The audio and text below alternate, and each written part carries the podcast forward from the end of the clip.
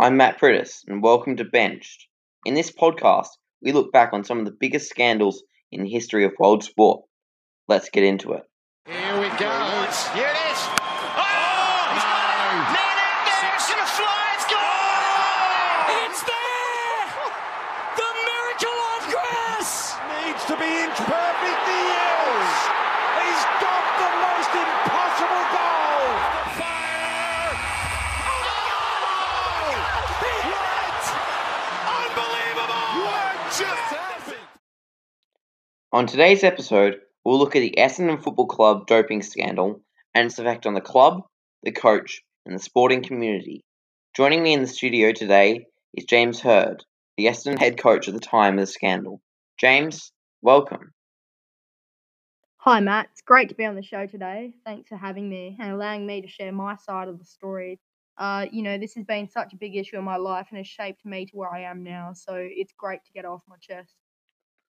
Thanks, James. Let's get into it.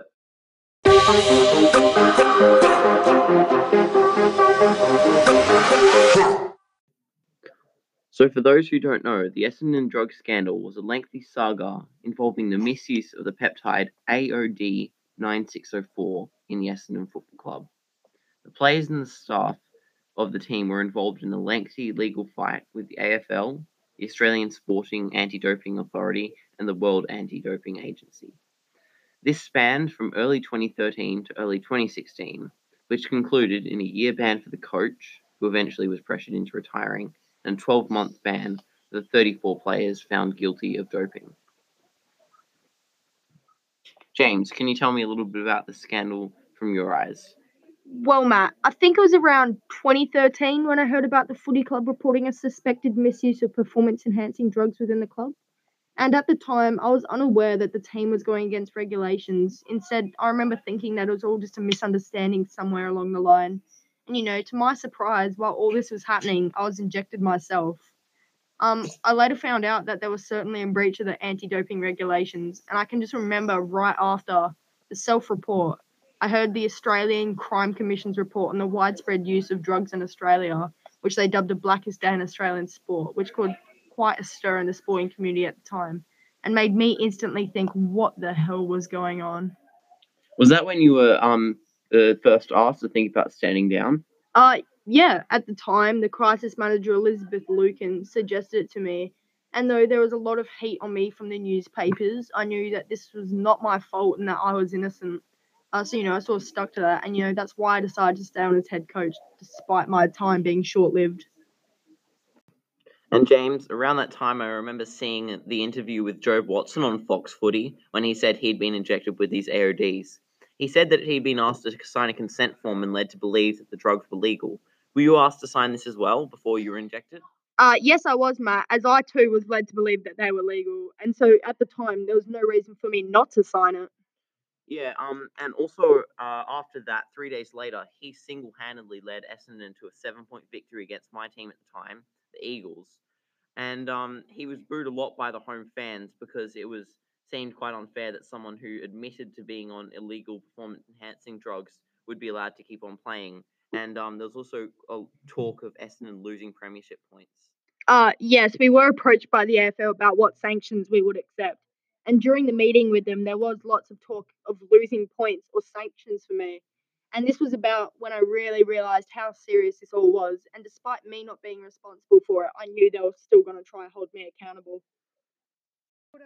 And we'll get um, you the details of that after this ad break.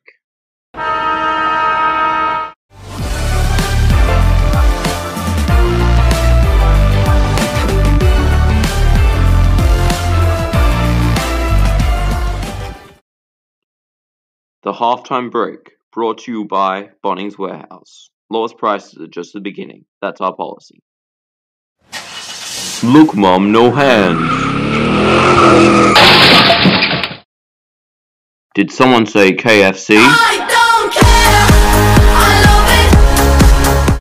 If you bet $20 or more on any game in round three and your team leads at halftime, we'll pay you out immediately. Better your bet with Tab Touch.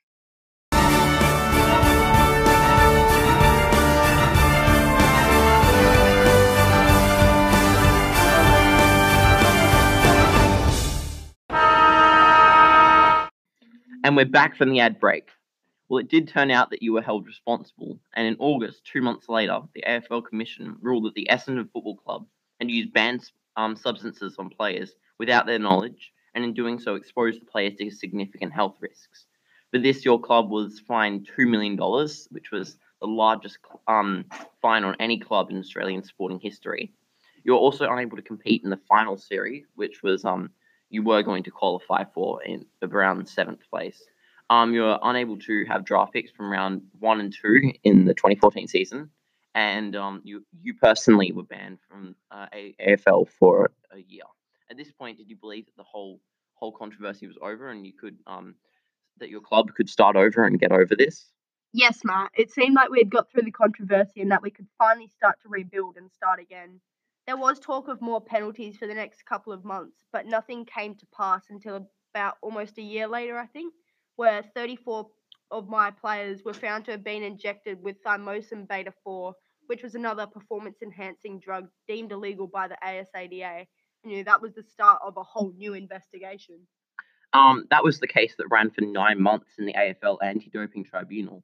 The final result, which was a surprise, released in 20, April 2015, stated that the players were found not guilty of um, doping, but then more evidence came to light, and that started the um, WADA's appeal of the decision. Was this when you decided to write, resign as head coach? That is right. I just felt like while I was coach, there was no way that the club could move on from the. Three months later, the later the appeal started in Sydney Court of Arbitration, which handed down its judgment a month later. 34 players, including 12 current Essendon players, being hmm. banned for two years. The result of this scandal was that 12 of the current players of Essendon were unable to play. This meant that Essendon needed to find new players. This resulted in Essendon coming 15th out of 18th in the ladder in 2015 and then 18th in 2016. You were personally affected a lot by this scandal. Can you tell me a little bit about how you coped after the whole incident? Yes, Matt. I didn't cope well with it after I retired. It's I spiraled into a big state of depression. It went so far that I had a prescription drug overdose in 2017. I have mostly recovered though now with the help of people at Beyond Blue and the loving support of my family. Thanks, James. That's all we have time for today. Listeners, don't forget to tune in next week where we delve into the Australian cricket ball tampering scandal. Thanks, and see you next week on Benched. Woo! Thank you.